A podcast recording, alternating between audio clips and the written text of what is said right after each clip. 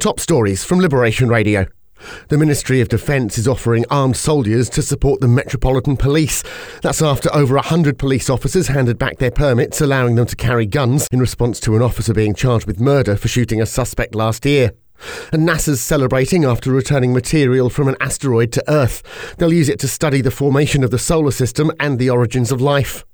In the islands, three blocks of flats at Haut du Mont will be demolished. Environment Minister Deputy John Renouf has signed a special development order to allow blocks G, I, and J to be knocked down. A permanent memorial at the site's been recommended.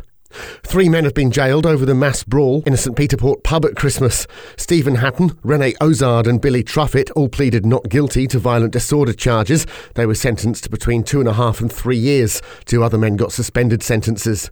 Guernsey residents with a right to remain are being asked to carry proof of their status when leaving the common travel area. People returning without proof have faced long delays at immigration. And the Corn Riots Festival's returning at the weekend. There'll be live performances in Jersey's Royal Square, along with opportunities to learn Jèrriais. Stay up to date with Channel Islands news with the Liberation Radio News podcast on the Liberation Radio app and website, or ask your smart speaker to enable the Liberation Radio skill.